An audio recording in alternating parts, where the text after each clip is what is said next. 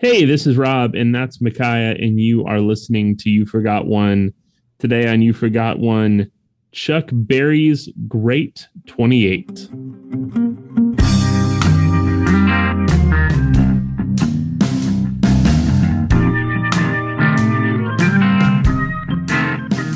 Chuck Berry's Great 28, the collection of some of his very best from his first 10 years on Chess Records.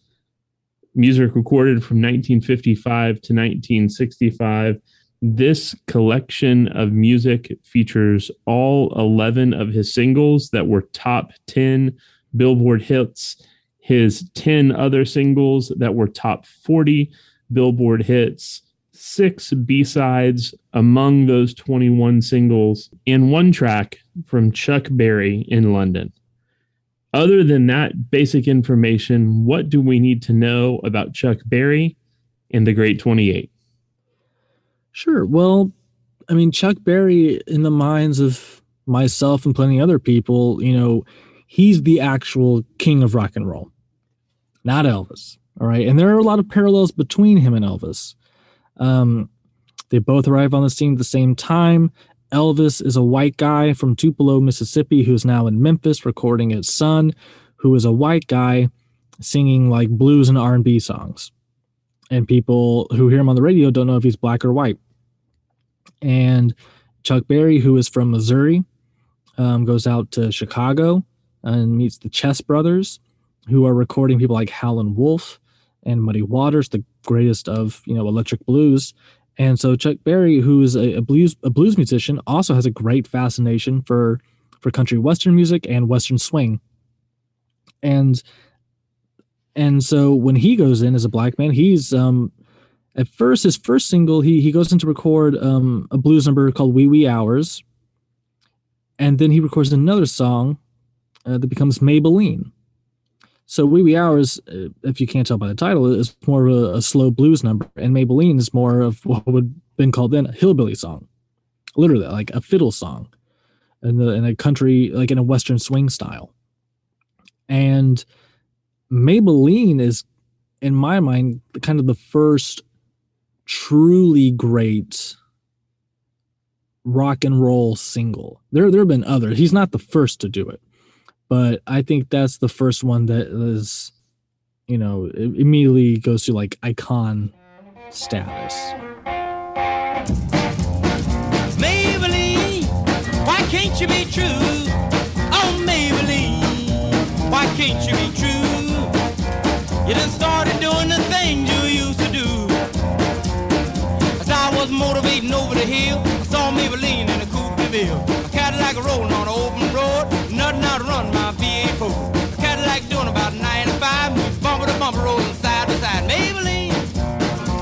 you be true?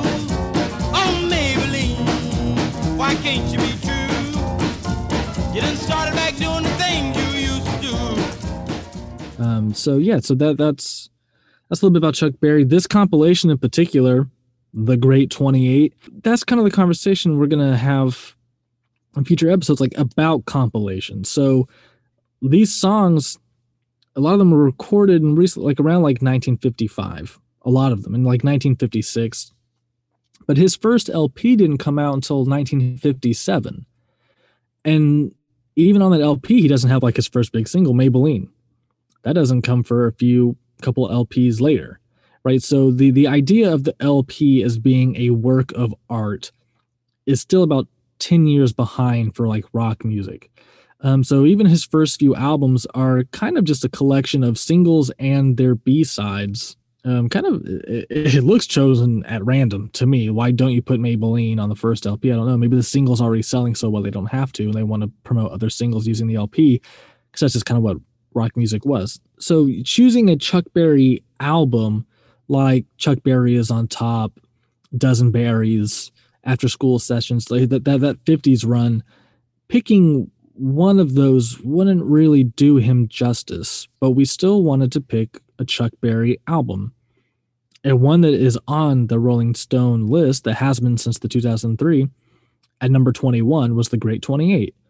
And since the 2020 list, it's now 51, but it has also uh, since topped the Elvis Sun Sessions compilation. Right. But the other thing about this particular compilation is that it is an LP box. It's a double LP. All right. So it's not like we, we like why why do this instead of just like the chess box set, which is pretty much all of the singles and all their B sides, or you know choose something like you know a, another one of the great big more expansive box sets. But there's something about the Great 28 that's great because it is from the LP era. It was released in 1982. It is seven songs on each side. You know, it, it seems like there is carefully thought out. You know, I, I believe that the the way that the songs appear on the record is is the order in which they were recorded and released. So there there's a lot of uh, there's there's a great structure to this. You know, it's not just a greatest hits. You know, it's very carefully curated. Um, so I think that's what kind of makes it stand out among other great compilations. Um, so yeah, so that, I think that's why, not that anyone's going to come at us and try to make us defend why do we have dare have Chuck Berry on our list of great albums, but that's why this compilation in particular uh, stands out and is exceptional. And, and in my mind, I don't want to put words in, in your mouth, Rob. I think for me, Chuck Berry is just I, I was talking, interestingly enough, I was talking to my 10 year old daughter about this tonight. She asked what episode we were recording, and I told her, you know, Chuck Berry's Great 28. And she said, Well, who's Chuck Berry?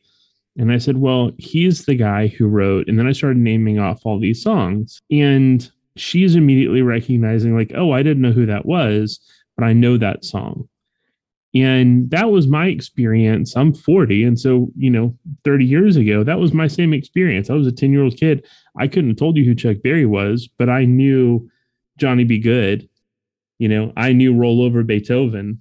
I knew rock and roll music and school days and Sweet Little 16 and Reelin' and Rockin'. And you know this music. And you know this music because it, it is. It, it's that 45 era. It's a singles era. It's the era in which this is jukebox music and jukebox music.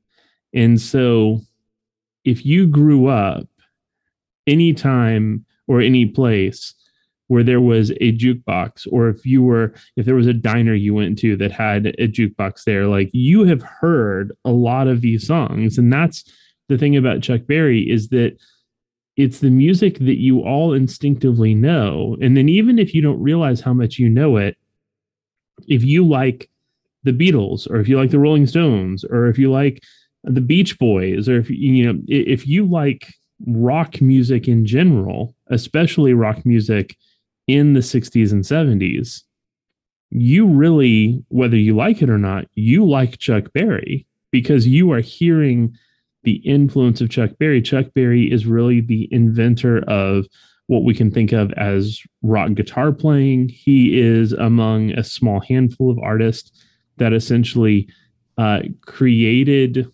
the foundations for a genre that would define the really the next 30 years of music. And and Chuck Berry plays a huge role in that with songs that are still uh, and still enjoyable today that haven't aged a bit. And so for me, I, I that's that's why I think Chuck Berry is is an artist that came to mind. And then I'm with you. So you know for an artist like Chuck Berry, for an artist in the 45 era, you're going to be looking at a compilation. And then once you start looking at a compilation, you know, there's there's Chuck Berry's greatest hits. There's, you know, there's five or six different greatest hits albums. There's Chuck Berry's gold, like, you know, like you said, there's the chess box set. But the Great 28, it really attempts to do something well, which is we're going to take his biggest hits, we're going to take the the kind of secondary hits. We're going to give you six B sides that are um in at least in Chess Records minds among the best of the B sides on those recordings.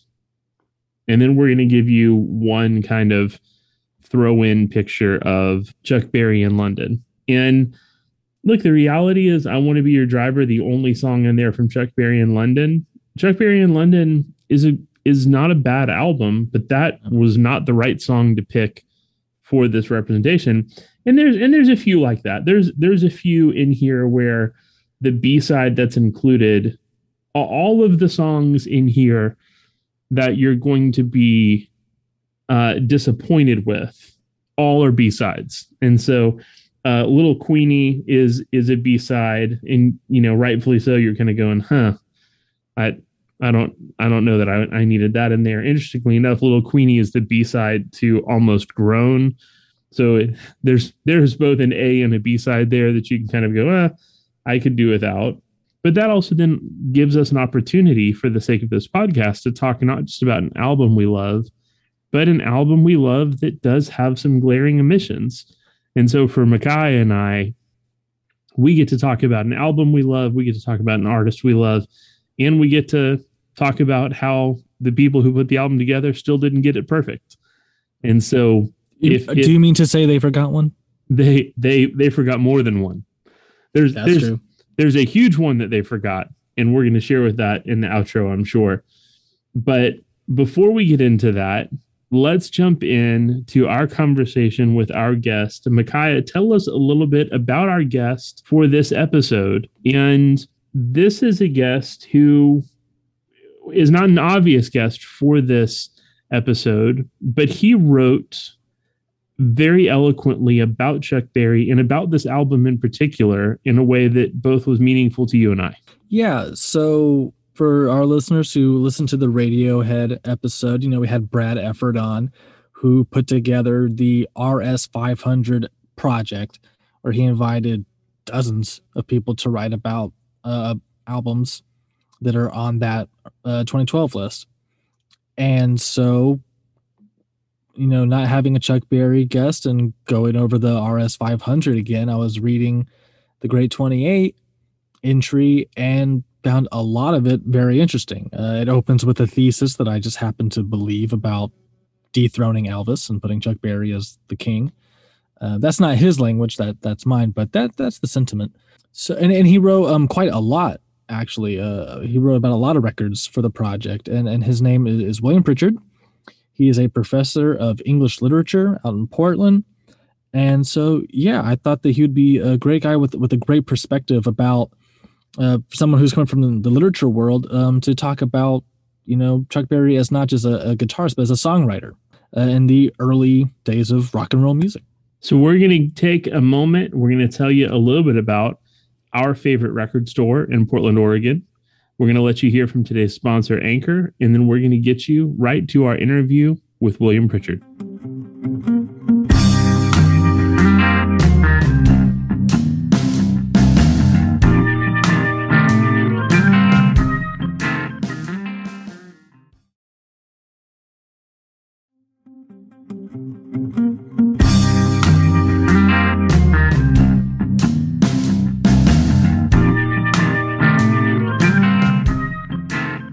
Thank you for the invitation. And um, this is the first time I've ever been on a podcast, so it's it's a thrill.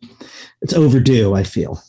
Um, I uh, am an English professor at Lewis and Clark College in Portland, Oregon, where I've been for about 18 years now.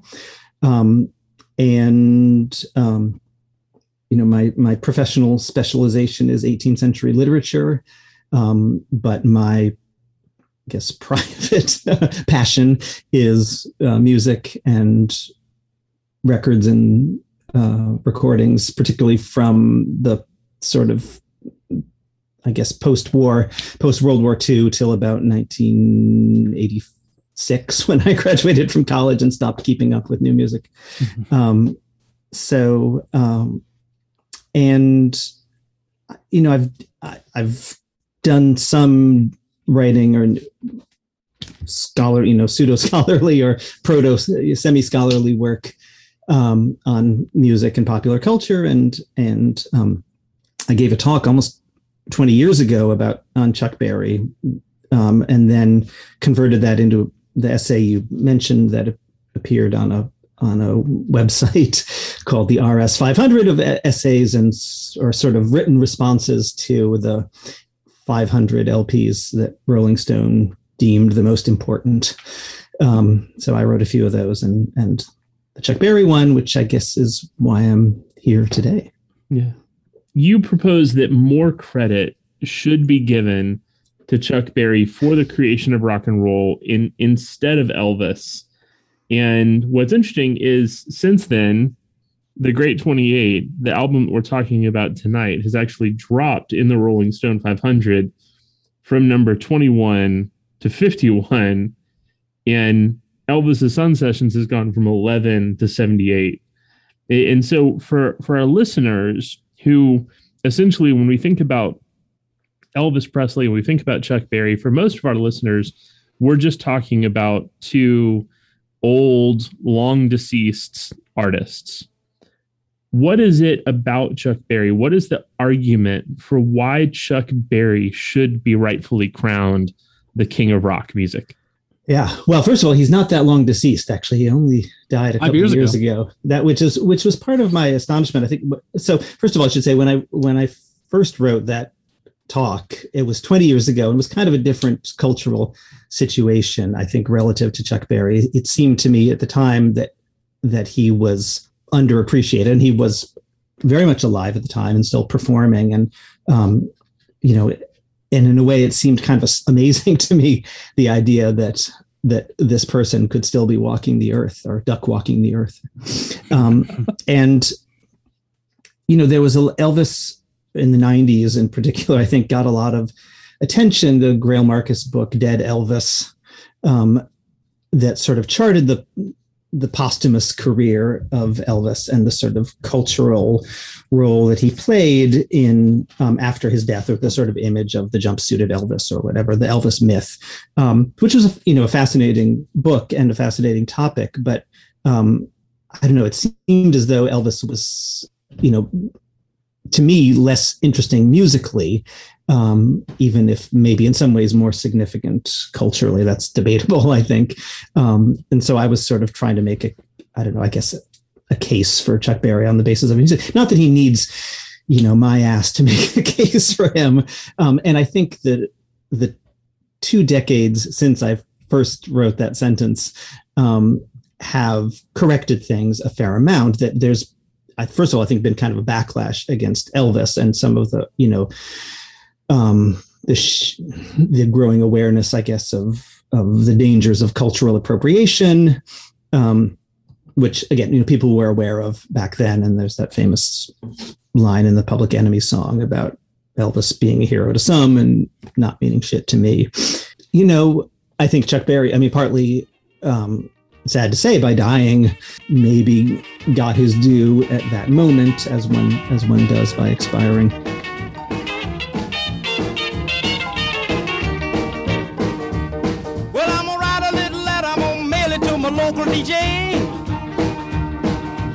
jumping little record I want my jockey to play. Roll over Beethoven, I gotta hear it again today.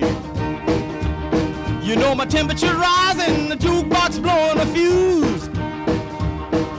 My heart beating rhythm and my soul keep a singing the blues.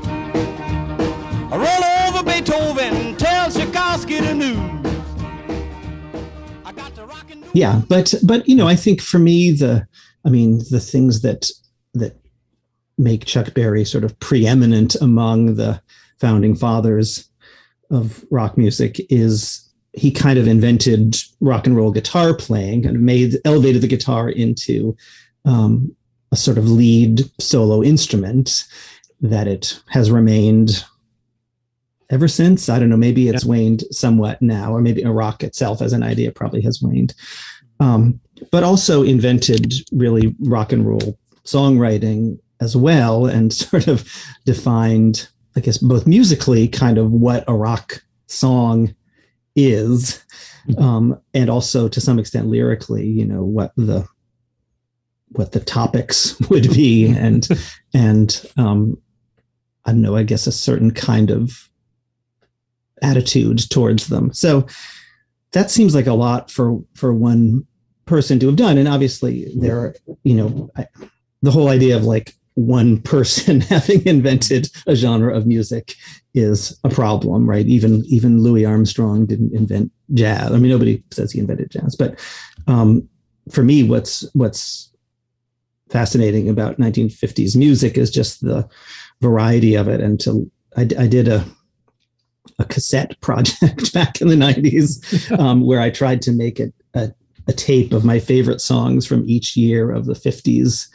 um, just to kind of put them all together and kind of get a sense of like, wow, 1953, like there was a, there was that was a really good year. Like you had Howlin' Wolf and Hank Williams and Big Joe Turner and Mahalia Jackson and like, you know, baby, young B.B. King and Elmore James. And so for me, I guess looking at that decade, I, I like to sort of get them sort of musical ferment. I know we're here to talk about an individual artist and individual album, but I just want to put in a plug for like the whole panoply of 1950s music because there's um, there are riches there. Oh yeah, I mean he, they, he definitely exists in a moment. You know, we we could also take the time now if we want to. We could be talking about Eddie Cochran, right, or or Little Richard, who's you know, um, Little Richard famously said, you know, if Elvis Presley is the king of rock, then I'm the queen.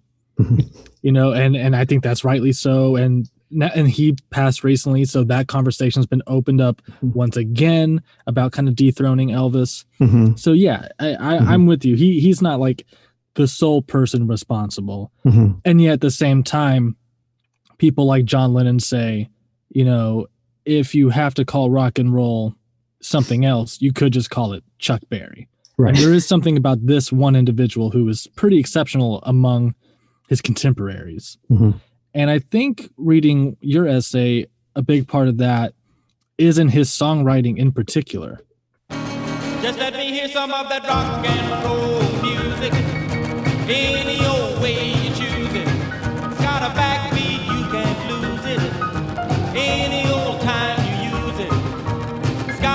rock roll music. If you wanna dance with me. If you wanna dance with me. I have no kick against modern jazz. Unless they try to play it too darn fast. And change the beauty of the melody. Until it sounds just like a symphony. That's why I go for that rock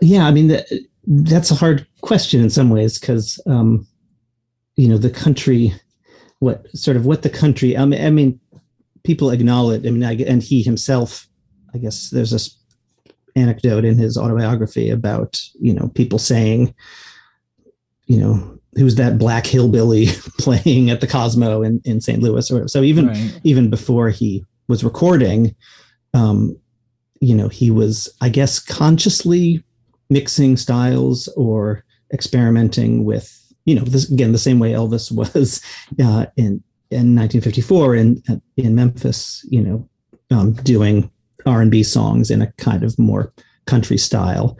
Um, it's it's a little harder to point to with Chuck Berry because he wasn't doing covers like Elvis was at, at Sun. Um, he wasn't you know, I mean, I get Maybellene people say is kind of a rewrite of Bob of Ida Red, which I guess is an old folk song. And there's a Bob Wills in the text. You mentioned Western Swing, Bob Wills, and the Texas Playboys version of it from 1938, and then a remake of it by them called Ida Red Does the Boogie or something. Um, and you can kind of hear, I guess, and maybe I, I guess maybe Berry originally performed Maybellene with that under that name as Ida Red and then rewrote it as Maybelline or something. But you know, it's more like just kind of some some kind of a feel, like a kind of bounce or a kind of um, spirit or something that's a little bit um, more playful. Uh, I think it has something to do with his voice, with his um, enunciation and his diction. You know that he mm-hmm. that um, compared to someone like Muddy Waters or Howlin' Wolf, um, he you know he sounds less black, uh, mm. to hmm. put it bluntly. I don't know if you guys have seen the new um, film uh, Summer of Soul mm-hmm. documentary. Yeah. So you remember the the interviews with the Fifth Dimension where they're talking about kind of how they um, took criticism for not being black enough, and mm-hmm. and one of them asks, you know, how do you color a sound like um, and it's kind of a rhetorical question but then it's also kind of true in a way that we do sort of identify voices as belonging to uh, one race or racial or mu- or sort of racialized musical style, Mhm. maybe, or as maybe seeming more country and less urban. Um, and you know his his um, delivery, you know, I guess was easily mistaken for that of a white person. I think there's, I believe there's stories of people being surprised when he showed up to perform, you know, Yeah. that he was black. And and that that's another interesting parallel between like he and Elvis, you know, because people calling him like the black hillbilly, people called Elvis the white N word. yeah, So like there is like a parallel between these two guys that you can't really like skirt around. Right. And the hillbilly cat too. That was another name for Elvis, I uh, think, you know, marketing term. So yeah, they were definitely, they were crossing the same boundary from either sides, Yeah. either side. Yeah. I bought a brand new Airmobile, custom made. Twas a flight DeVille with a powerful motor and some hideaway wings. Push in on the button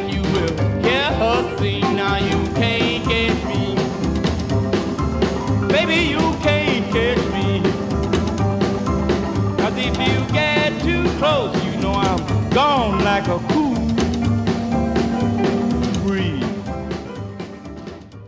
So let, let's get into some because you're talking about his, his use of language, and you get into a lot of in your essay a lot of Chuck Berryisms. I guess you could call them. We've talked about Dylanisms on here before, but he he likes to play with language in a way that we would probably ascribe more now to hip hop and how they play with language. Someone like Jay Z.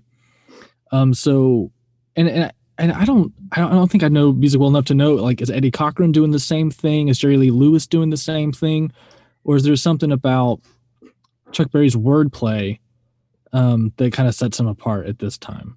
Yeah, I think it's. I think he's way beyond um, most people. You know, I mean, his. Uh, I mean, it's it's the word wordplay is part of it. Like he definitely has a kind of um, appreciation for language and for the sounds of words. He like he really likes the word vestibule. He uses that a lot. Mhm. Um, yeah, so I'm saying he's, you know, he has a kind of um, almost tactile, it seems like, feel for words, or um, um, and and I mean, some of some of it is malapropisms, right? Like when he refers to the Venus de Milo as Milo Venus.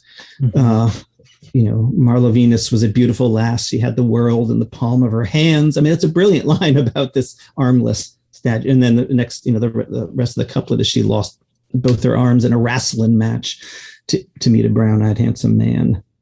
Um, and speaking of just apropos of, of Elvis and the others, I don't know if you guys know the the so-called million dollar quartet recordings, these recordings made in, in Sun Studios of of Elvis, Jerry Lee Lewis, Carl Perkins, and a little bit of Johnny Cash, just kind of goofing around in the studio, and and they do a little bit of Brown Eyed Handsome Man, and they're just cracking themselves up, or they're they're Chuck Berry is cracking. He's not there, but they're Right. like they're just um, just marveling at these lyrics. So I do think that that other people appreciated at the time the brilliance, the creativity, the inventiveness, um, Mhm. the fecundity of you know they're just his songs are stuff. Arrested on charges of unemployment, he was sitting in the witness stand. The judge's wife called up the district attorney. She said, Free that brown eyed man. If you want your job, you better free that brown eyed man. Flying across the desert in a TWA, I saw a woman walk across the sand. She'd been walking 30 miles en route to Bombay to meet a brown eyed handsome man. Her destination was a brown eyed handsome man. Way back in history, 3,000 years. In fact, ever since the world began. There's been a whole lot of good women shedding tears over a brown-eyed handsome man. It's a lot of trouble with a brown-eyed handsome man.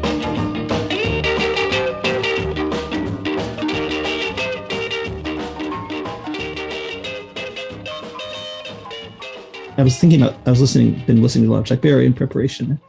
Um, song like School Day, which is a basic in some sense 12 bar blues and like the usual 12 bar blues like a you know would have an a line and then that line would be repeated and then it would rhyme with a, a b line eventually and that would be the you know four bars each 12 bar blues. And um school day is musically it's a 12 bar blues but he um he just jams in like a couplet in each so it's like a a b b c c um and in between the and within each couplet there's like a little guitar lick as well. It's like it's just um there's a kind of i don't know it's just um explosion of words and sound in this in these very compressed you know tight spaces. It's like a great sonnet or something. Right. It's, um, it's like a sonnet but also he's also doing the, the call and response but instead of his voice and would would be like a gospel choir a congregation mm-hmm is doing the blues tradition between his voice, the melody he's singing, and on the guitar. Yeah, that's so. There, there are a lot of musical. I mean, this, this is what we're talking about. We talk about rock and roll. You know, there, there is blues. There's this great literary component that probably doesn't get talked about as much because people are talking about things like him combining, uh, you know, blues and country western mm-hmm. music, and talking about the American teenager. Up in the morning and out to school. The teacher is teaching the golden rule. American history and practical math. You study them hard and hoping to pass. Working your fingers right down to the bone. And the guy behind you won't leave you alone. Ring, ring goes the bell. The cook in the lunchroom's ready to sell. You're lucky if you can find a seat. Fortunate if you have time to eat. Back in the classroom, open your books. Gee, but the teacher don't know how mean she looks. Soon as three o'clock rolls around, you finally lay your burden down. Close up your books, get out of your seat. Down the halls and into the street. Up to the corner and round the bend the juke joint you go in. Drop the coin right into the slot. You gotta hear something that's really hot. With the one you love, you're making romance. So I, I want to ask a question about that because so your background, of course, in in literature, I think there's there's an appreciation that you have an, an ability, I think, to see so many similarities between where he goes. But but I, the the point you make is is is a is a great point and one in one that is well made, which is that it seems that his move towards kind of teenage the the teenager or the teenager as the kind of uh, protagonist of uh, of his songs or the focus of his songs really seems to be driven by the market it, for that music as much as it is kind of coming from within Chuck Berry. And and yet because we know what we know about Chuck Berry it is also one of those things that I think that you know there there's there's a push and pull with that. But you actually referenced the the comparison to uh Nabokov's Lolita as as you as you talked about this and so how do you see this and how do you see that all kind of tying together into kind of the literary tradition of the kind of older man maybe uncomfortably younger female mm-hmm. well i was i was thinking about the song memphis tennessee um, which is a, a, brilliant lyric and it's and it's um, and also a very songs that that's in a quite different musical style. Like it's not the sort of usual um, Johnny B. Goode beat. It's like this. Um, although again, I think it is kind of a, a 12 bar blues now that I think of it. Anyhow, um, the the song um, is about a, a guy speaking to a telephone operator and trying to get in touch with Marie, whoever Marie is, and we assume for most of the song that it's his ex, um, and that she's in Memphis, Tennessee. Um, and then the twist in the very last verse or couple of lines is um, I can't remember what it. Marie is only six years old. Information, please help me get in touch with her in Memphis, Tennessee. And sort of we suddenly realize, oh, Marie is his daughter, and uh, I think there's a line before that about um, you know her her Mom mother agree. yeah her mom did not agree her mother tore us apart or we were torn apart because her mom did not agree and Mhm. broke apart our happy home in Memphis, Tennessee. So um, it's a it's a very clever song for kind of leading you in one direction and then at the very end, you know, pulling the rug out from under you. But as I was thinking about it, I was like, well, okay, like we assume he is the daughter of Marie, but like maybe again, like Humbert Humbert and Lolita, she was his stepdaughter. He was married to her mother Mhm. but um, you know, preying on her in some way. I mean, that's that's a that's just to add one more sort of sick twist to a song that doesn't doesn't immediately ask for it, except as you acknowledge, Rob.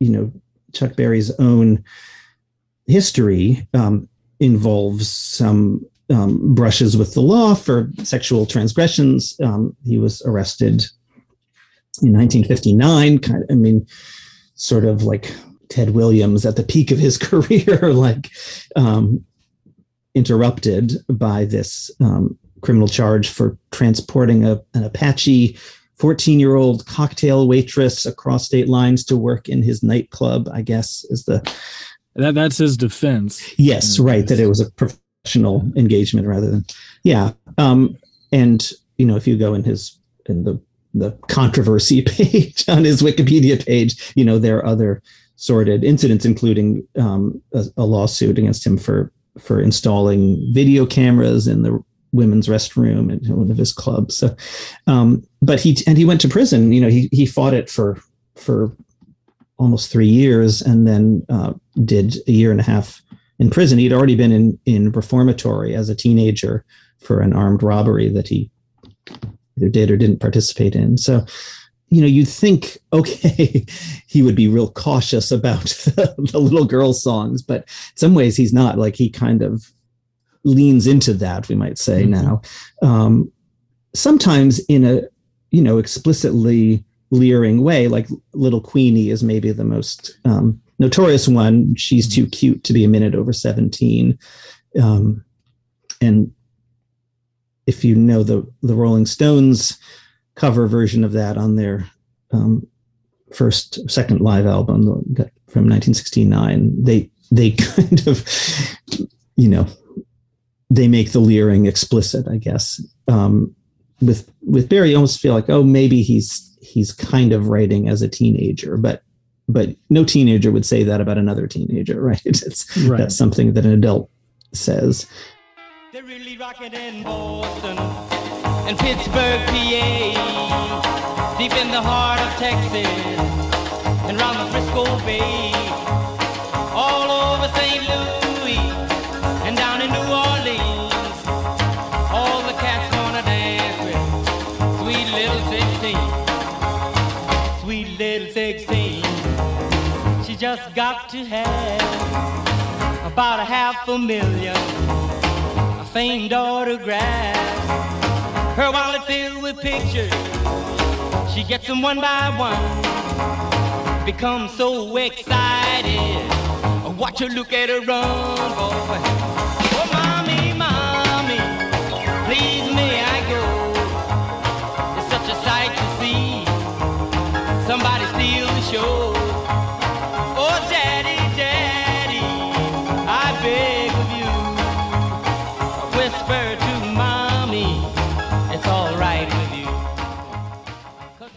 At other times he he explicitly adopts a teenage persona like um uh, almost grown Mhm. you know one or, or school day that i mentioned already um oh baby doll is another one Hmm. Dear Dad, one of my. fa- oh yeah yeah It's not on the compilation. It's not on the Great Twenty Eight, but it, I, it's one of my favorite Chuck Berry car songs and just uh-huh kind of youth angst. yeah and there but there are also ones like um sweet little 16 which again sounds bad but is actually um is really a kind of detached portrait of a, a, a young music fan and sort of the the tension between Right. Being a student and being a music fan. Yeah, and that's we've something been like talking the- about ourselves. Yeah, and that's something like the Ramones tap into eventually with like Judy is a punk and all that kind Mm-hmm. Right. of stuff. So It's, it's, it's more akin to that than something. yeah, like and they're, it's kind of love letters to their fans, I guess, or to the fans that they see, maybe in a um, in an innocent way. Um, and again, that that song is is is not so much about you know yeah. Being in love with this 16 year old or desiring this little 16 year old, but just sort of noticing the contradictions and the complications in her life. Yeah, I see it that way. I, I do think of that song as more of like, hey, there's there's a new teenager around. There there is a new young woman around who is into rock and roll and all of those implications, which is jazz cigarettes, racial integration, her own sexuality. Mhm. You know, like because that's what people probably don't understand now is that when you say something like rock and roll, you're you're talking about in, in the minds of people in this in this post-war era, you're talking about integration, you're talking about sex, you're talking about drugs. So when you look at a compilation where it's just like reeling and rocking, roll over Beethoven, you know, rock and roll music, it's just like wow, they started talking about rock and roll a lot. It's like, well, yeah, because rock and roll actually means a number of different things. Mhm. Right? It's making a number of different statements. It's not just saying like we sure do like this type of music, huh? Yeah, yeah. I mean, I think it it the phrase becomes tamed a little bit over time. I mean that that you know when it's um, like in earlier 50s R&B, you know, it seems more explicitly a, a euphemism for sex. You know, for- Yeah. um, and maybe it's in "You Can't Catch Me," like one of his ear- earliest singles. Um, you know, he says radio tuned to rock and roll. Um, so he's he's usually pretty clear that it's like a musical style or like a certain kind of dancing that accompanies that music. Um, but obviously, you know, for the white cultural authorities that were seeing this stuff happening and Yeah. were, were anxious about it, it, it, as you said, went along with all these Yeah. other things, juvenile delinquency. Yeah, 'cause this is a hmm. time when Rock Around the Clock is the opening song in Blackboard Jungle, and Teddy Boys and Rock and Roll Kids are literally tearing up movie theaters just because Rock Around the Clock is playing, I know. which just seems like just the tamest song of all time, but they went nuts. Uh-huh. So just saying rock and roll, it, it just really, it really does have the, these uh potentially dangerous and sexual connotations. There's a great letter you can find. Somebody wrote Reverend Martin Luther King Jr. and said like, should I be listening to rock and roll music? And his verdict was, uh, probably not. Uh, might be maybe too much temptation there. Maybe Uh-huh. not. So, I mean that That's- that's for what it's worth.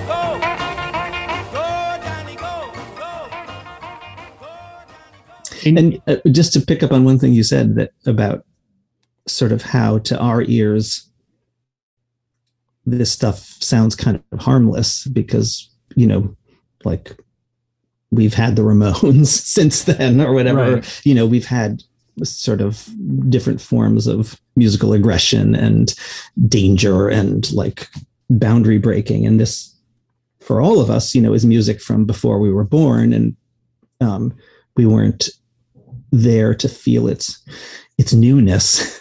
Mhm. Um, but it's interesting to try to I don't know to try to recover what was what was new about it or or what um, what would have felt threatening or yeah rebellious i mean one thing that that really interests me in in chuck berry's music is sort of the evolution of the of the beat behind him Mm. like um you know he i mean he's usually playing that that steady like um, rhythm that you know again is kind of like the Chuck Berry rhythm that like you learn to play and um, so you can play Chuck Berry songs or or anybody's songs um, but like the the drumming and and the piano playing as well behind him are usually in the early songs are more kind of swinging and more, more in a kind of like dotted rhythm like more like um well like rock around the clock you know that that beat right. like it's not Right. Right. Right. um and It feels almost like a stripped down big band song instead of feeling what what his later music feels like. Yeah yeah. But you can kind of hear that coalescing you know? And um like even i was listening to Johnny B. Goode again and again that like the opening of that is just incredibly powerful and and it feels like all right now we've arrived. But even even the drumming behind that is still kind of it's it still has a little bit of a swing to it. Maybe i mean maybe that's maybe that's the secret of it. Maybe that's what other people lost thereafter when like if you listen to the like, beatles chuck berry covers like they're very square. You know they don't have any of that swing to them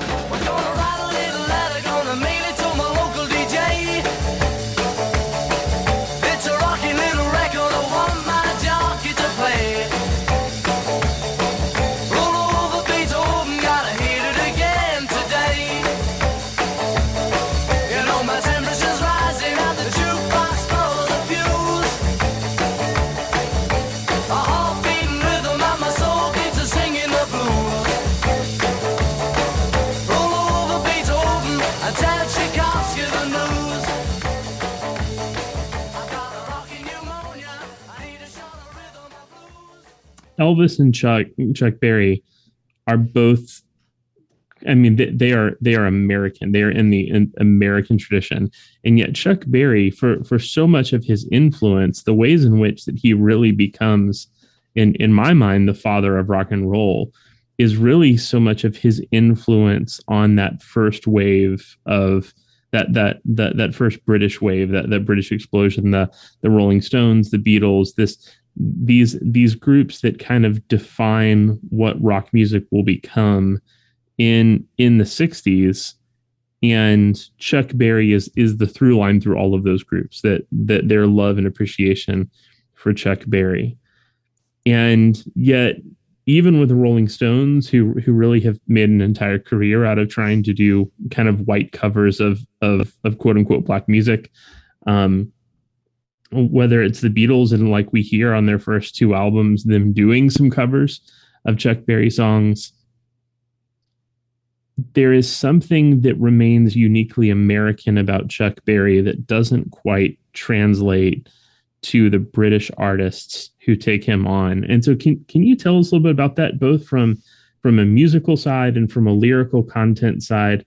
Wh- what is it that you see as uniquely American because you you have kind of ranked Chuck Berry among the great American writers. yeah i guess i would i don't i don't really have a canon of american writers but but i um you know i think he's i, I think he's one of the great songwriters of the 20th century and and um yeah and i think it's hard to um extricate him from america you know i mean Mhm. uh and i think that's that's also what drew him drew the english artists to him you know that they were excited to be getting this glimpse of America through these records that they were purchasing Mhm. um, and and then imitating. Um, you know, I think it's uh, it's I mean, he's he's a number of his songs are almost sort of national anthems or or myths. Um, back in the USA, obviously, that's the you know that's the most sort of patriotic or national in its outlook and kind of mm-hmm. celebrating all the things that are possible in the United States. You know, with without without acknowledging in any way sort of the limitations uh, for African Americans. You know, which although people have sometimes sort of discerned that beneath the surface of that song. Um, or another song about Promised Land, which is not on the Great 28 for some reason, but um, but that's also a kind of um, you know Virginia to California narr- travel narrative, but also a, a kind of um, myth about or myth making about the nation. Um, obviously, Johnny B. Goode, you know, feels like a kind of American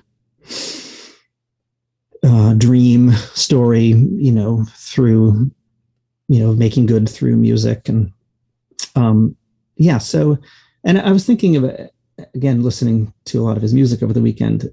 He, he really likes happy endings, you know, mm. like Promised Land ends with him like, like starts with this disastrous bus trip and ends with him, you know, on a plane you know, dining on steak as he's landing in Los Angeles. Like, this is great.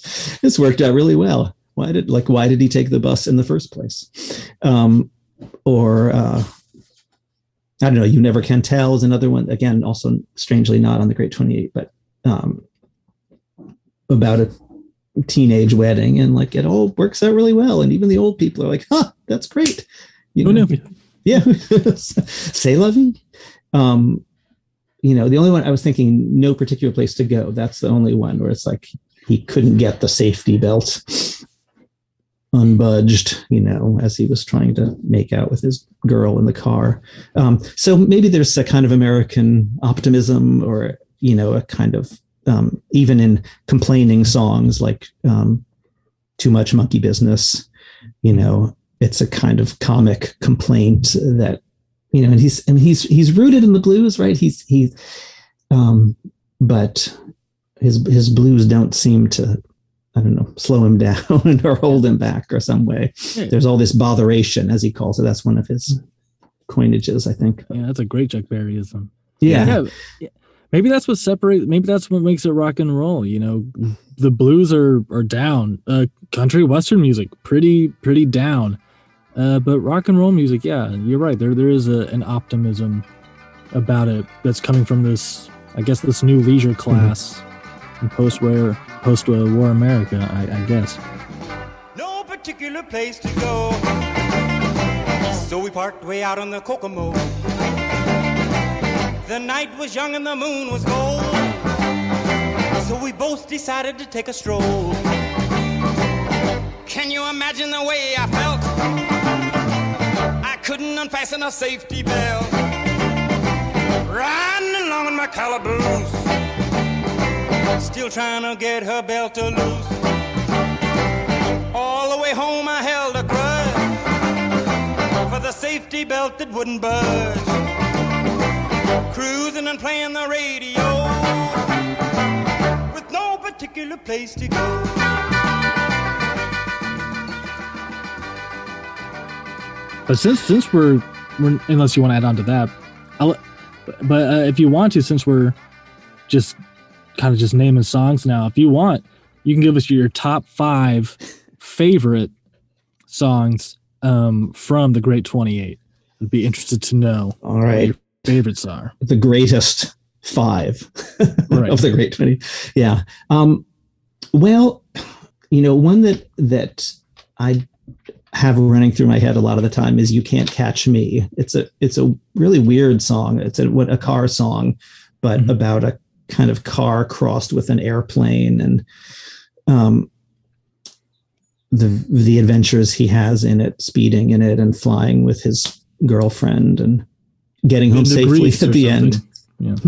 yeah, yeah, and um, let's get on home before we run out of gas is the the line of the, the end of the last verse. So that's a I don't know. It's a, just a weird one, and and Johnny B. Goode, you know, I think is is perfect, um, and has to be in there. Um, Does Back to the Future make it better or worse, or doesn't matter? To me, it doesn't matter. I, I, I haven't seen that film, and I know that that that grates on people that that moment of like the idea that Chuck Berry got it from Marty McFly rather than the other way around. um, I don't know that. I think that's a clever, clever moment, but for, but I can see how it it might gall people in some ways. Does it, it bug you? As someone who was born in 1990, it's hard not to listen to it and hold up a phone and be like, "It's your cousin Marvin." uh, very hard not to just slip into Back to the Future quotes after that one. but, but but my love for Back to the Future is probably why I listen to things like Chuck Berry, and it like works on me. It, it hasn't aged a day. Chuck, Chuck, it's Marvin, your cousin Marvin Berry. You know that new sound you're looking for? Well, listen to this. Mm-hmm. Um, I guess my last three, I would say roll over Beethoven, which I think is just a a brilliant. Uh, I mean, talk about uh, songs that that make use of the phrase rock and roll, where um, he's where he sings, I, I got the rock and pneumonia. I need a shot of rhythm and blues. I caught the rolling arthritis sitting down at a rhythm revue. it's just it's perfect. It's incredibly bizarre and inventive and playful and clever and all those things. Um, and and again another one where the where you can kind of feel the sound of rock and roll kind of coalescing behind him. Mm-hmm. Um, Nadine is a is a later a post prison one, um, which I love, which has a little more of a souped up sound with some horns. Mm-hmm. Um, but but it's a great it's a great lyric of him as with Maybelline chasing after a woman. Um, and that's four. I think um, yeah. maybe Brown Eyed Handsome Man. Um, in I agree with Carl Perkins and Elvis and Jerry Lee Lewis. It's it's brilliant.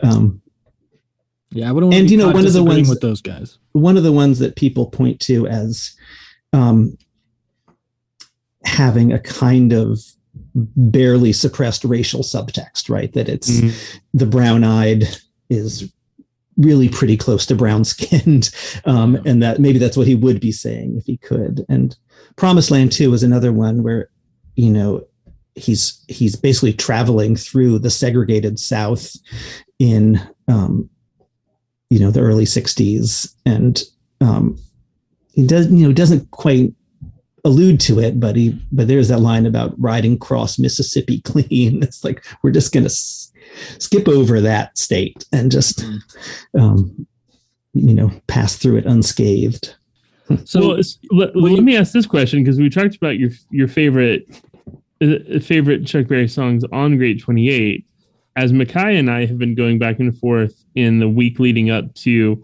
this interview and preparing to record this episode, we keep going back and forth on the unbelievable omissions that they get.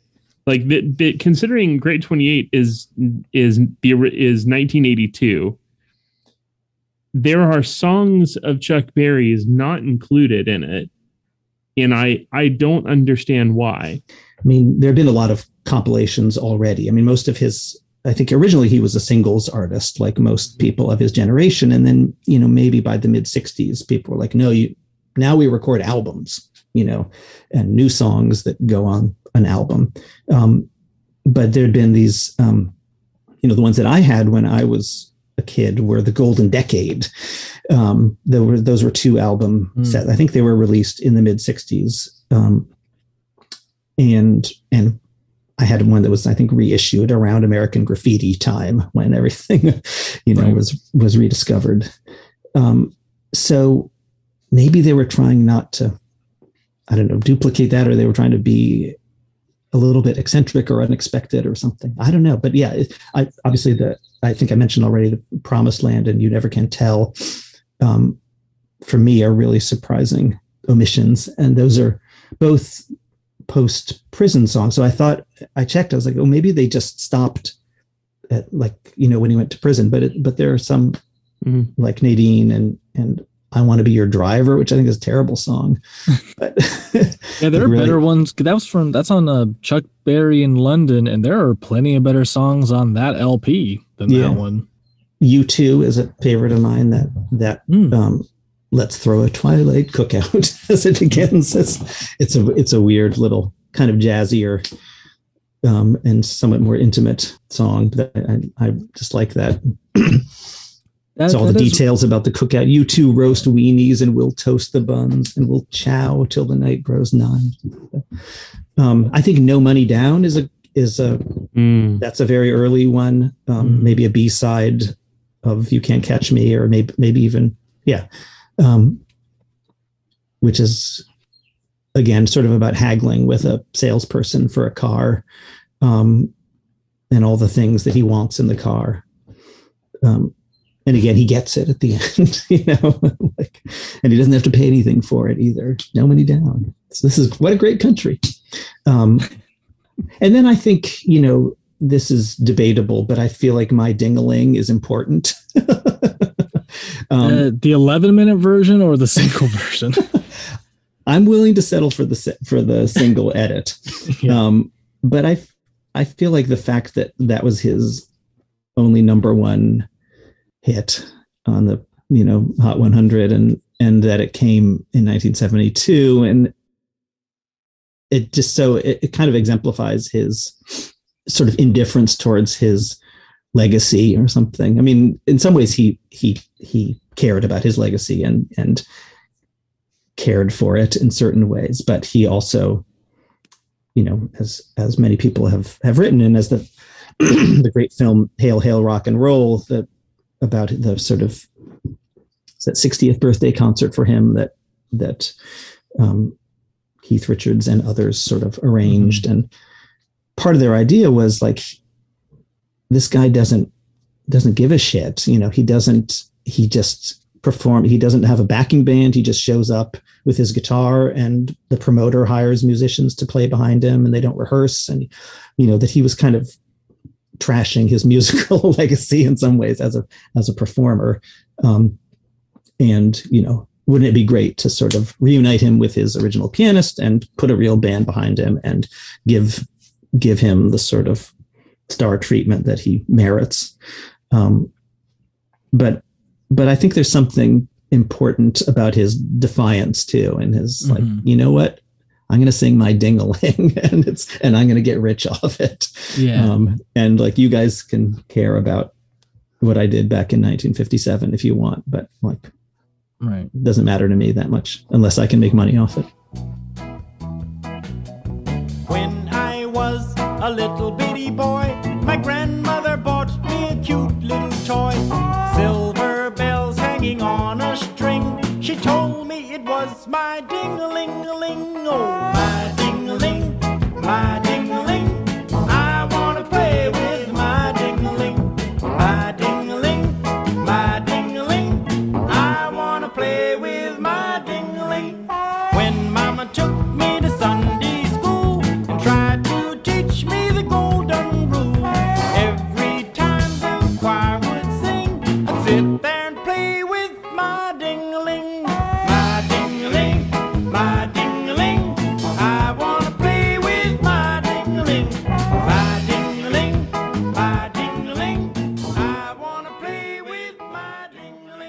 What in your mind are are some of the great albums? you know my mind has been very much shaped by the criticism that i read as a kid you know the the, the guides to to rock music the rolling stone record guide um, the first version of that and the um, and the robert christgau um, consumer guide books of the 70s and then also the 80s um, and those sort of lists of what was great, what was considered great, you know, in the at that time. Um, so my my tastes are in that way are kind of conventional. I mean, I think like you know Bob Dylan, the Beatles. I mean, the Beatles. I should do other way around, right? The Beatles for me as a child, you know, I just that I discovered on my own or from my older brothers. Um, Bob Dylan, and then eventually the Rolling Stones, Aretha Franklin, I mentioned earlier, and you know. Um, Let's get specific. This. So, which, right. Beatles? Because we we battled it out between Sergeant Pepper and Revolver. uh-huh. So- so I what- would say for me, it's either Abbey Road or Rubber Soul because, but that's those are just Nice. childhood. Those are very early listening experiences that Mhm. you know, sort of nothing can match. Right. Um, as as an as an Aretha Franklin fan and someone who is who, who is you know a, a completist in terms of trying to gather all her records. hmm. What is the Aretha Franklin album for you? Where you point to and say that's the one? Well, I mean, this so the, the first one I got was just the greatest hits, which um, that's pretty great. But um, her first Atlantic album called "I Never Loved a Man the Way I Love You" is just astonishing.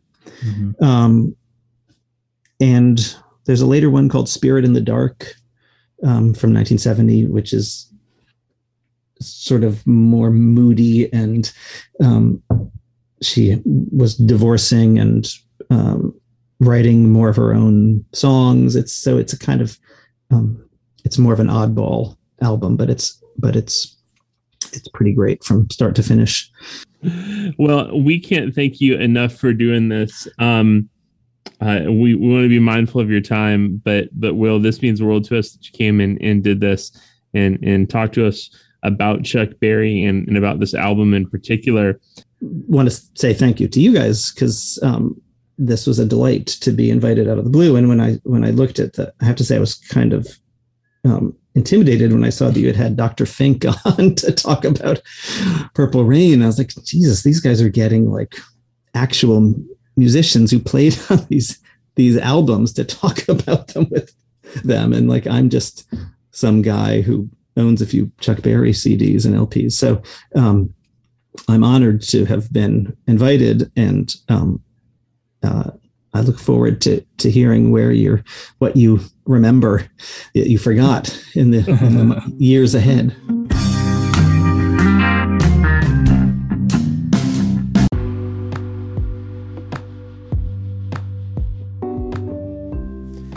I'm so excited to tell you about our independent record store of the week. This week we are talking about Portland, Oregon's Mississippi Records. Mississippi Records is both a label and a record retail shop in Portland, Oregon, and you can find them at 5202 North Albina Ave in Portland, Oregon 97217. They're open noon to 7 p.m. every day. They're a tiny shop in Portland, but full of some of the best records that you can find in the area blues, jazz, old rock. They've got everything that you're looking for. Consider picking up Chuck Berry's The Great 28 from Mississippi Records in Portland, Oregon.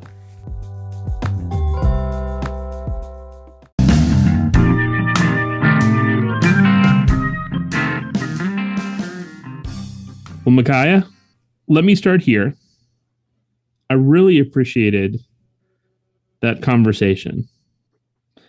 And what I enjoyed about William Pritchard's list of his five favorite songs on The Great 28 makes me feel better about mine.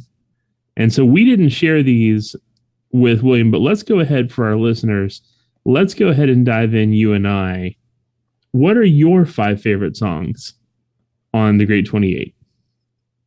Alrighty. I've got my top five Chuck Berry songs and my top five on this album. So top five for this compilation. All right. Um, I'll go five to one for this one. And and these are I I think these are ranked. I think this is how I feel about them. Um, because normally I do how just how they appear on records. But uh, number five, Brown Eyed Handsome Man. Uh, we talked plenty about that um, in our in our talk with, with Will. Uh, so I don't think I have to say much, but I just think it's one of his most brilliant songs. Number four, I have School Day. Um, there is just something great about it. I mean, I, I think it's some of his best guitar playing actually on that record. I know it's just kind of like a silly, you know, the new youth in America, leisure class, post-war baby boomer hoo ha thing. Um, but there's some great guitar playing on there uh, that, that just really defines rock and roll music there that I love. Um, number three for me, No Particular Place to Go, which is um, a later part of this compilation because it comes out in 64. Um, yeah, something I, I like to listen to when I was in school. I mean, it's it's comical. It's about being frustrated. It's a, basically just like a it's a great driving song, but it's also like a, a makeout gone wrong. Uh, you know, for someone who's so suave and so cool, you know, he's struggling to seal the deal, I guess. Uh, so I just I think it's funny. I think it's great. I like that song. Uh, and then my top two are two songs that I actually think are pretty much perfect songs or perfect recordings, really. Uh, so I have my number two is Maybellene, which I have a, a 45 of, um, like from the era.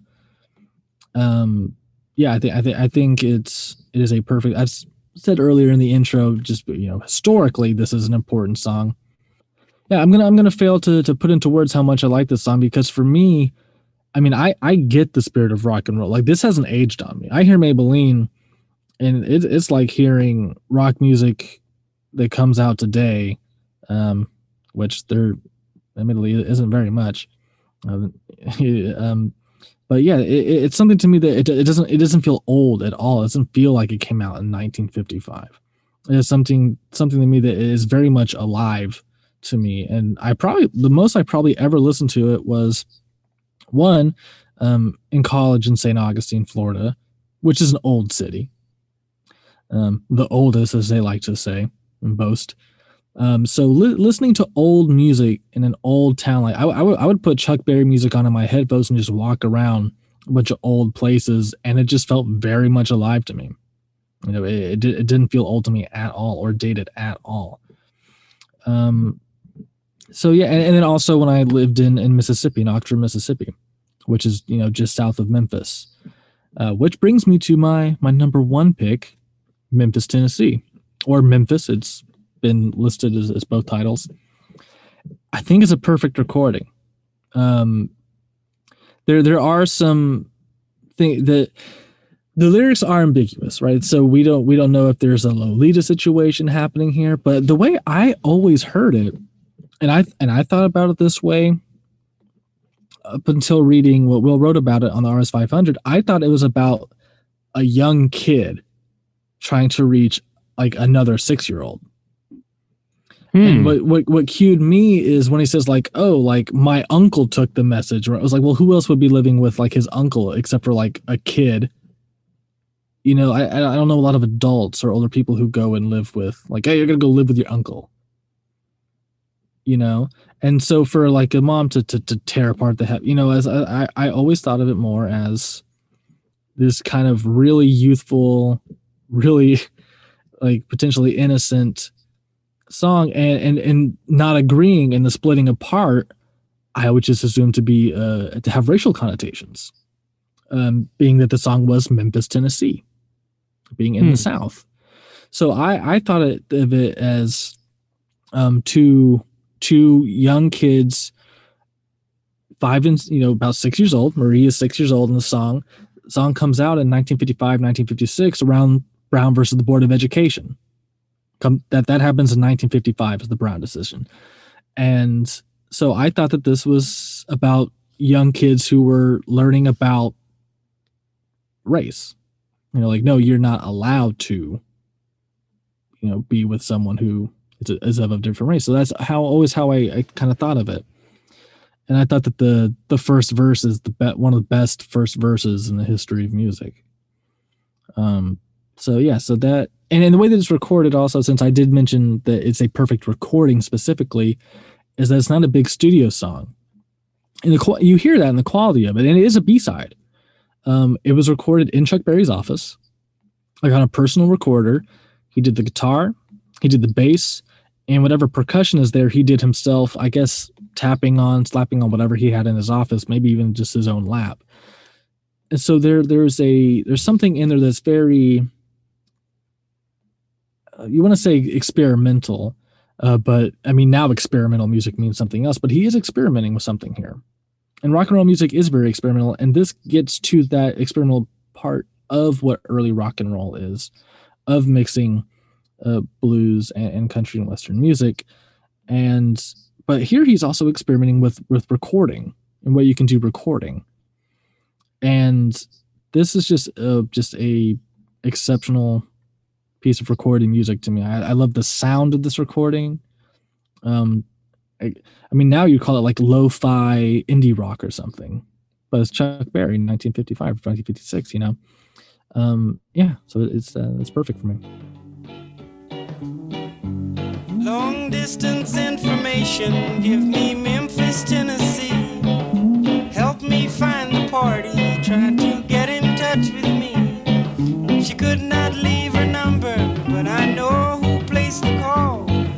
my uncle took the message and he wrote it on the wall.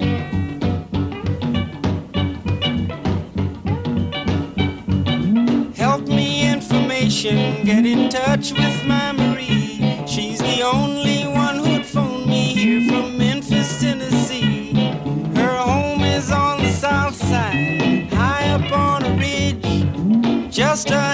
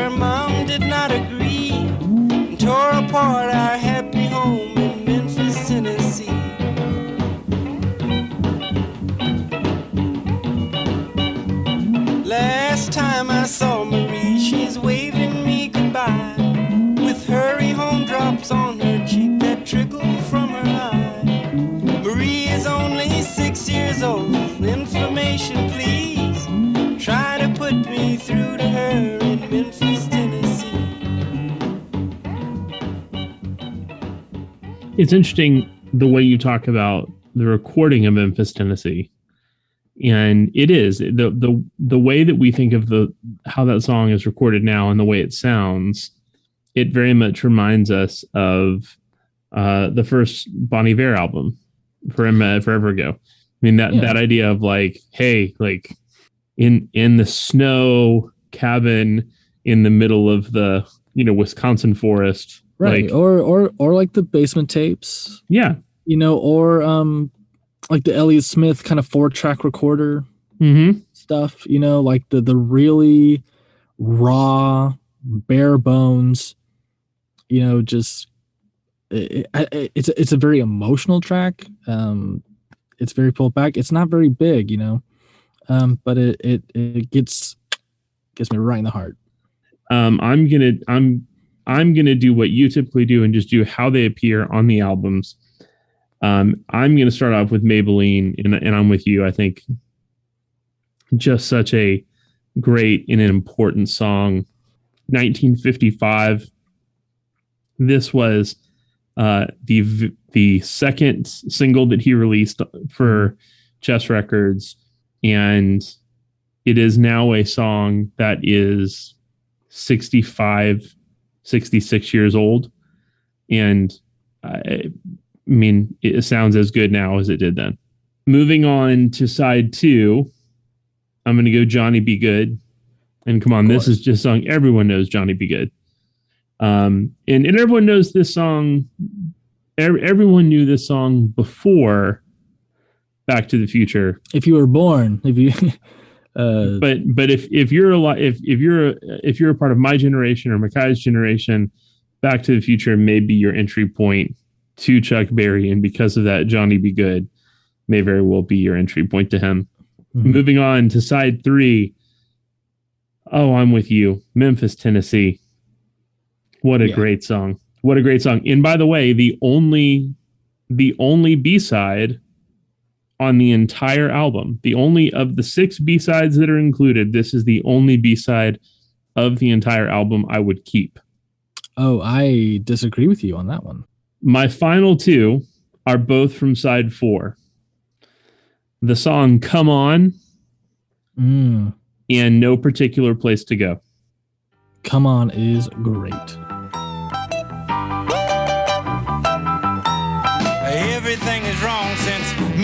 Baby parted. All day long I'm walking cause I couldn't get my car started. Laid off from my job and I can't afford to check it. I wish somebody'd come along and run into it and wreck it. Come on.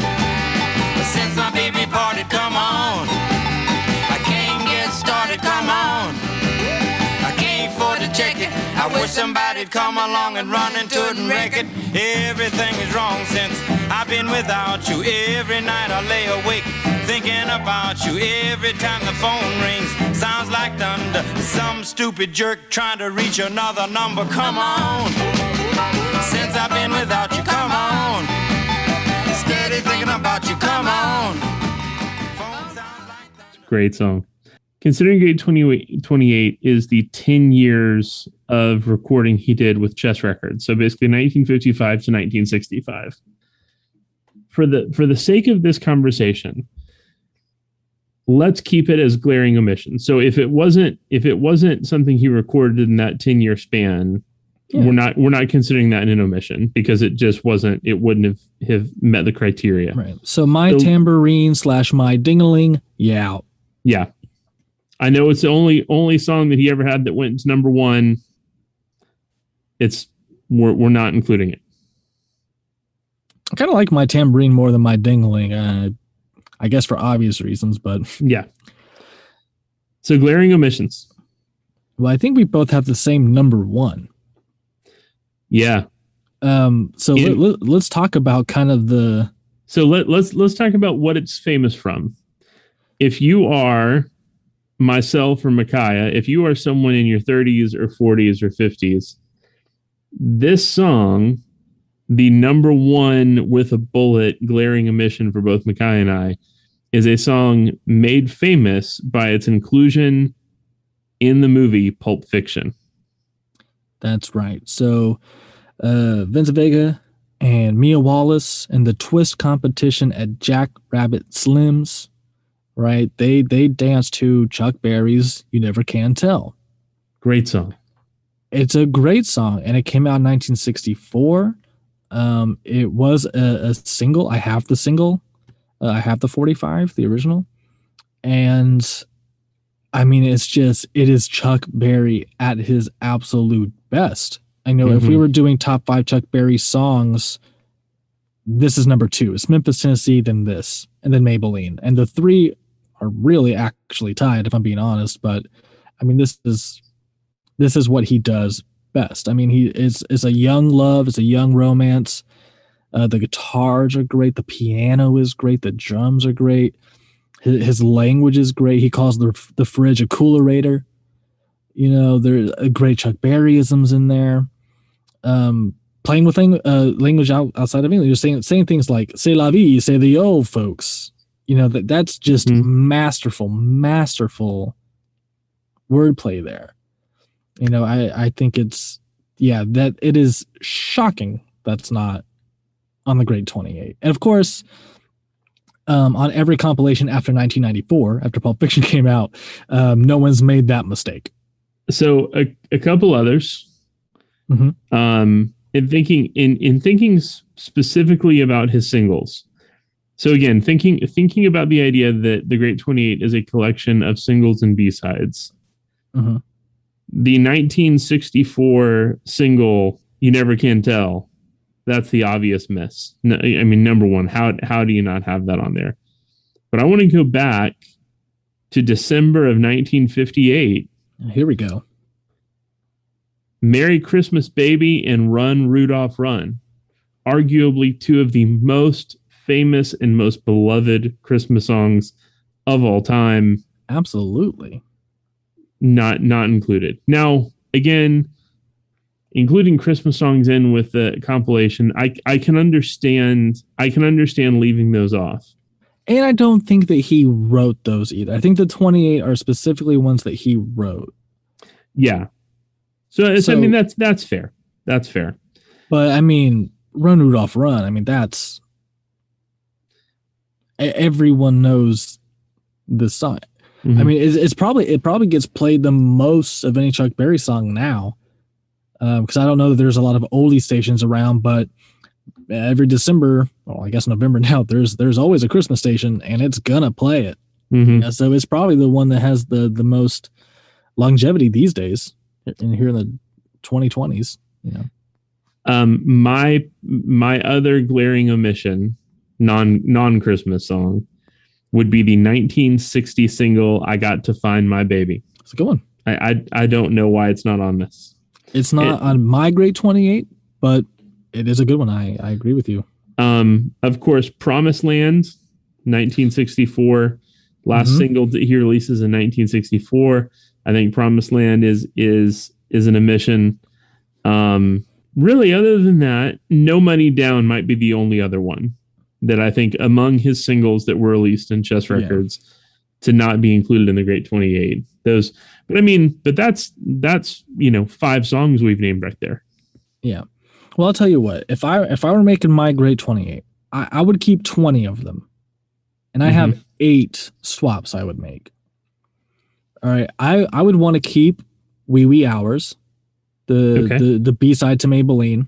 Agreed. Because that that that what makes that 45 such a great rock document is that it has the blues and it has the country, and they're both Chuck Berry. And that's what makes Chuck Berry rock and roll. So on that 45, you get both sides of like what rock and roll is going to be. It's going to be part blues, it's going to be part country, and Chuck Berry is in the center of that and, and Mm. spearheading it. You know, so that's why I want both represented there. Um, a song that's on his second album, One Dozen Berries, uh, La Juanda parentheses Espanol. Um, just like how I love Havana Moon, I love this song more. Um, it's something suave, but I also love things like Down in Mexico, um, like by the Coast Coasters.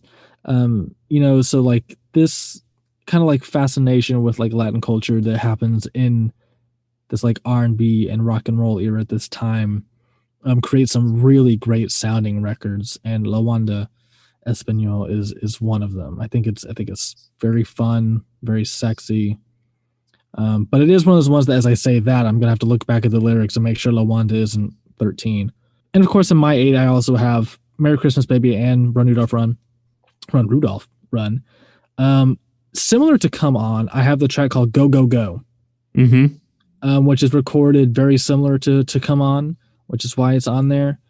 Um, and it also expands the the Chuck Berry verse, um, like the the multiverse of Chuck Berry. All of his kind of you know, Johnny B. Goode kind of shows up. Maybellene shows up. He talks. uh, He like you know he just kind of rapid fire ties in the Chuck Berry rock and roll music verse. You know, kind of in that one song in in kind of a cool way, but it appears on a album that's kind of silly. It's like Chuck Berry on stage and they dubbed some applause to make it sound like a live album. So at that point, what you would have been releasing was probably a version that had dubbed applause, but they've since like re-released it without all those applause overdubs and actually makes for a really great album. Yeah. Um, of course, you never can tell on my eight. Little Marie. Little Marie, like um, Bye Bye Johnny, is a sequel track, is a sequel to Memphis, Tennessee. Um, I just, I mean, I, I do think it's just a solid song. I mean, one reason I like it automatically without even like listening to it, I could just have it on. I'll be like, I like this one. Oh, it's Little Marie. Oh, because it's basically uh, Memphis, Tennessee, but like with a full band and catching us up on what's happening. And narratively, I think it fills in some gaps. Um, so that's one reason I also can't I can't love it because I like my read on Memphis, Tennessee more than what's happening on Little Marie. Um, and instead of I Want to Be Your Driver, something that's also on Chuck Berry in London, I would have Dear Dad, which is a great Chuck Berry song from that era. It's got cars. It's got angst. I think Is it's funny. Isn't Dear Dad from San Francisco Dues? Yep, track ten, side two, Okay. On Chuck Berry in London, 1965. Dear Dad. He pr- he could have released it a second time. That's not uncommon. No uncommon. um, maybe re-recorded it or just wanted to give it another chance. Um, yeah. So so dear dad is is one that I just think it's funny. Like with cars whizzing by me, dad look like I'm back in a well, well, well you know, it's just like I don't know. It's, it's funny. It's it's fun. It, it's got a great energy to it. That's another one's like this hasn't aged. Like this feels. There's an intensity here that I get why kids went ballistic when they heard this because I, I I still feel that energy uh, listening to that track. So I would have those eight. Um, by saying that, if you, for those listening, you can kind of figure out which eight I would cut. Uh, so we don't have to get into that, but those, those are the swaps I would make. we Um, can play that. We can we can share that playlist if we want. Yeah, we'll put we'll put that playlist together for our listeners. Uh, if you're not following us on Spotify, uh, we do have a profile on Spotify. You forgot one podcast, and you can follow uh, all of the playlists that we have been trying to put together for uh, various episodes that we've done. You're also going to get to see our season, our end of season uh, playlist there. And so Micaiah is going to do an end of season playlist of our 25, one song each from our 25 albums. I'm going to do the same in our in in our season one recap episode. Our friends at Super Awesome Mixtape are going to join us to share the mixtape they've done based on the 25 tracks, 25 albums that we've selected this season. And so I'm excited for you to hear that as well. So Micaiah, Mm-hmm. it's it's an obvious for both of us. Yeah. Chuck Berry's Great 28 is going on our list.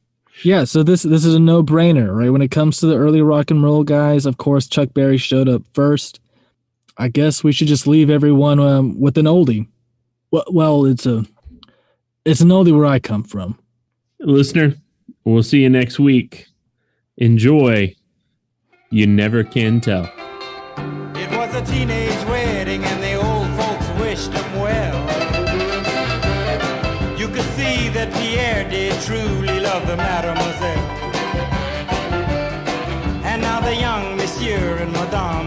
the chapel bell. C'est la vie, say the old folks. It goes to show you never can tell. They furnished off an apartment with a two-room Roebuck sale. The coolerator was crammed with TV dinners and ginger ale. But when Pierre found work, the little money coming worked out well. C'est la vie, say the. Show you never can tell. They had a hi-fi phone, oh boy, did they let it blast. 700 little records, all rock, rhythm, and jazz. But when the sun went down, the rapid tempo of the music fell. C'est la vie, say the old folks. It goes to show you never can tell. They bought a souped up jitney, was a cherry red 53. And drove it down to Orleans to celebrate their anniversary. It was there where Pierre was wedded to the lovely mademoiselle. C'est la vie, say the old folks. Goes to show you never can tell.